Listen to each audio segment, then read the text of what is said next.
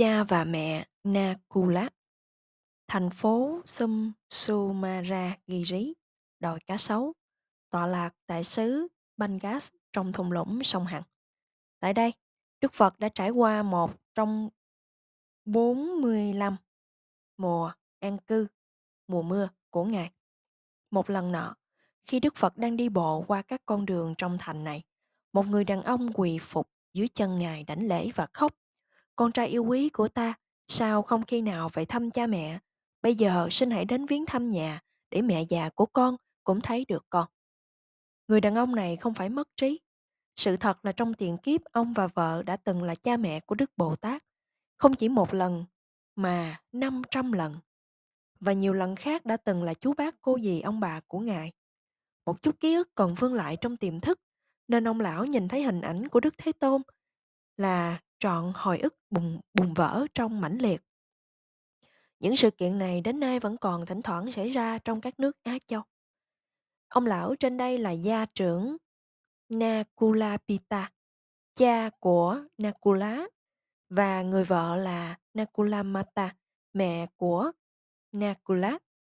Cả hai được Đức Phật nêu tên trong danh sách những vị đệ tử cư sĩ ưu tú nhất đặc biệt do lòng chung thủy sắc son với nhau.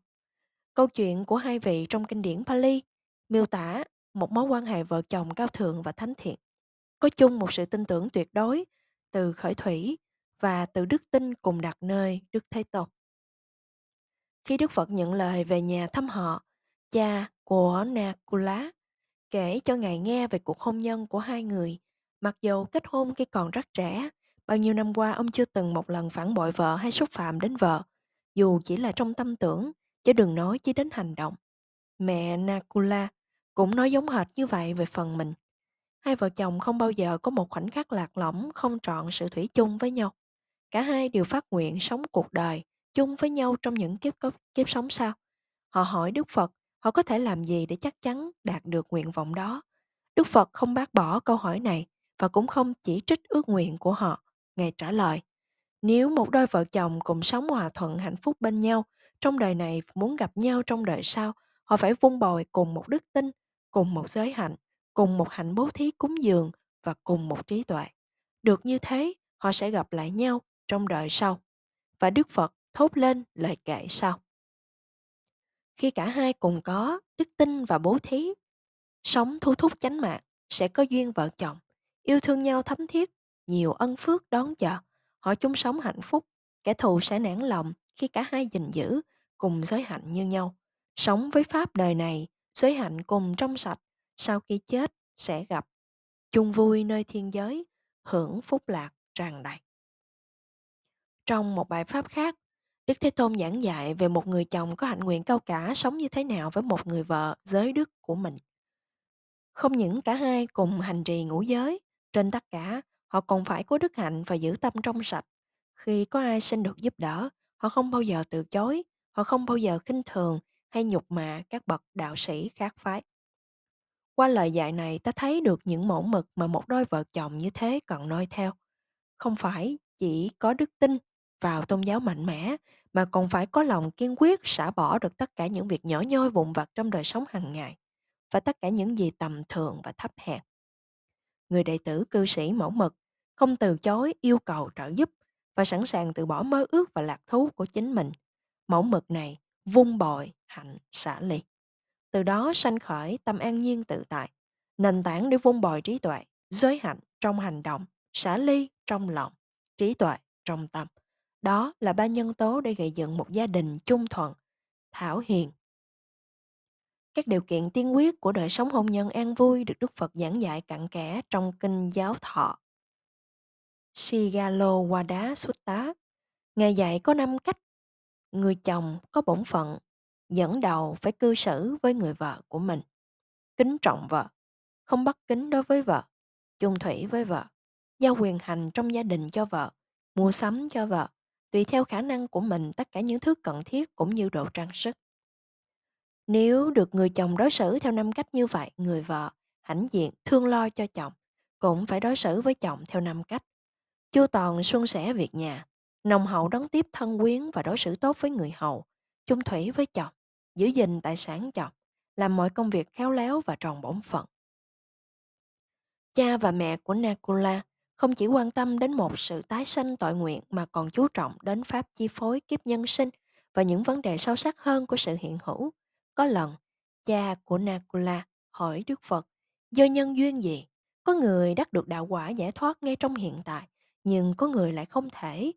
Đức Thế Tôn trả lời, bất cứ ai còn bám víu vào đối tượng của giác quan không thể đạt được giải thoát. Bất kỳ ai buông bỏ được sẽ đạt được giải thoát. Đây là câu trả lời rất ngắn gọn và xúc tích và chỉ những ai thông suốt giáo pháp mới có thể thổi hiểu thấu được.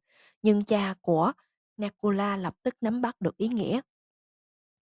Vào một dịp khác, cha Nakula đến đảnh lễ Đức Phật và bạch rằng, Bạch Thế Tôn, nay con tuổi già sức yếu và thường xuyên đau bệnh, nên hiếm khi có dịp gặp Thế Tôn. Mong Thế Tôn rủ lòng từ bi cho con lời giáo giới để con gìn giữ và quý kính. Thật sự là vậy, Đức Phật dạy. Thân này phải chịu bệnh hoạn hư hoại, là một gánh nặng, ngay cả khi nó tốt lành nhất. Do đó, phải luôn luôn tự rèn bằng cách suy niệm như sau. Dù thân bệnh đau, nhưng tâm không đau bệnh.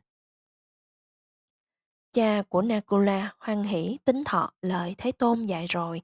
Ngày sau đó đến viếng thăm và đảnh lễ Đại Đức Sariputta. Ngài hỏi, này gia chủ, dáng vẻ ông thanh tịnh và sắc diện ông tĩnh lặng và trong sáng. Phải chăng hôm nay gia chủ gặp được Thế Tôn và được nghe giáo pháp từ Đức Bổn Sư? Thưa đúng vậy. Nakulabita trả lời, hôm nay Đức Thế Tôn đã khuyến tấn con với lời kỳ diệu. Sau khi nghe, Nakulabita thuật lại lời Đức Phật dạy. Ngài Sariputta giảng giải thật cặn kẽ câu nói xúc tích ấy, trình bày chi tiết phương pháp tu tập để vượt qua đau bệnh của thân bằng cách không tự đồng hóa với ngũ ẩn không quán. Ngũ ẩn như là tự ngã là ta. Tu tập như vậy khi thân ngũ ẩn biến hoại và chắc chắn sẽ biến hoại thì sự phụ du giả tạo của các pháp hiện rõ. Sự vì hành giả tu tập thuần thục sẽ không đau khổ tuyệt vọng mà bình thản nhìn với tâm xả ly thân có thể tàn hoại nhưng tâm vẫn lạnh mạnh không chỉ có cha của Nakula nỗ lực vun bồi trí tuệ để đạt được sự an nhiên trước cái chết, vợ của ông, mẹ Nakula cũng như vậy. Khi người chồng lâm trọng bệnh, Nakula Mata khuyên nhủ chồng như sau. Đừng cu mang phiền não và lo lắng nghĩ rằng ông bỏ tôi ở lại. Mệnh chung như thế thì đau khổ. Ngược lại, lời bổn sư khuyên rằng có sáu lý do rất tốt để ông không cần bận tâm lo nghĩ về tôi. Tôi dệt vải khéo léo nên sẽ có thể nuôi dưỡng các con. Sau 16 năm chung mái nhà, chung gia đình, chúng ta đã sống với nhau rất trong sạch không còn sự luyến ái vợ chồng. Tôi sẽ không bao giờ nghĩ đến lấy một người phối ngẫu khác. Tôi sẽ không ngưng viếng thăm Đức Thế Tôn và Chư Tăng. Ngược lại, còn muốn yến ý kiến chư vị nhiều hơn. Tôi giữ gìn giới đầy đủ và kiên cường. Tôi chứng được nội tâm an tịnh.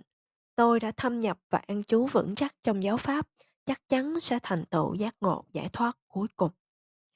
Sự sách tắn bởi những lời này, cha Nakula khỏi bệnh Vừa đi lại được, ông đến thăm Đức Phật. Tường trình lại những gì mẹ Nakula đã nhắc nhở ông, Đức Thế Tôn tán thán. Lành thay, này gia, này gia chủ, phước báo thay. Gia, gia chủ có được nữ gia chủ, mẹ Nakula giáo giới và khuyên nhủ, luôn từ mẫn quan tâm cho phúc lợi của chồng. Mẹ Nakula quả thật là một nữ đệ tử cư sĩ giới hạnh hoàn hảo, tâm tĩnh lặng, đã thâm nhập và an trú vững chắc trong giáo pháp. Câu chuyện trên là một giải pháp để hóa giải hai khuynh hướng cuộc đời thường đối nghịch nhau. Một bên là yêu thương sâu đậm của tình vợ chồng, một bên là quyết tâm phấn đấu để đạt giải thoát.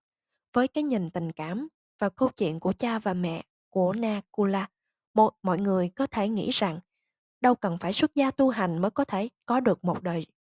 Mà nếu ta có được một cuộc sống lứa đôi mẫu mực như vậy, hoặc thậm chí nghĩ rằng có thể phối hợp được nhưng không dính mắt, có sự xả ly.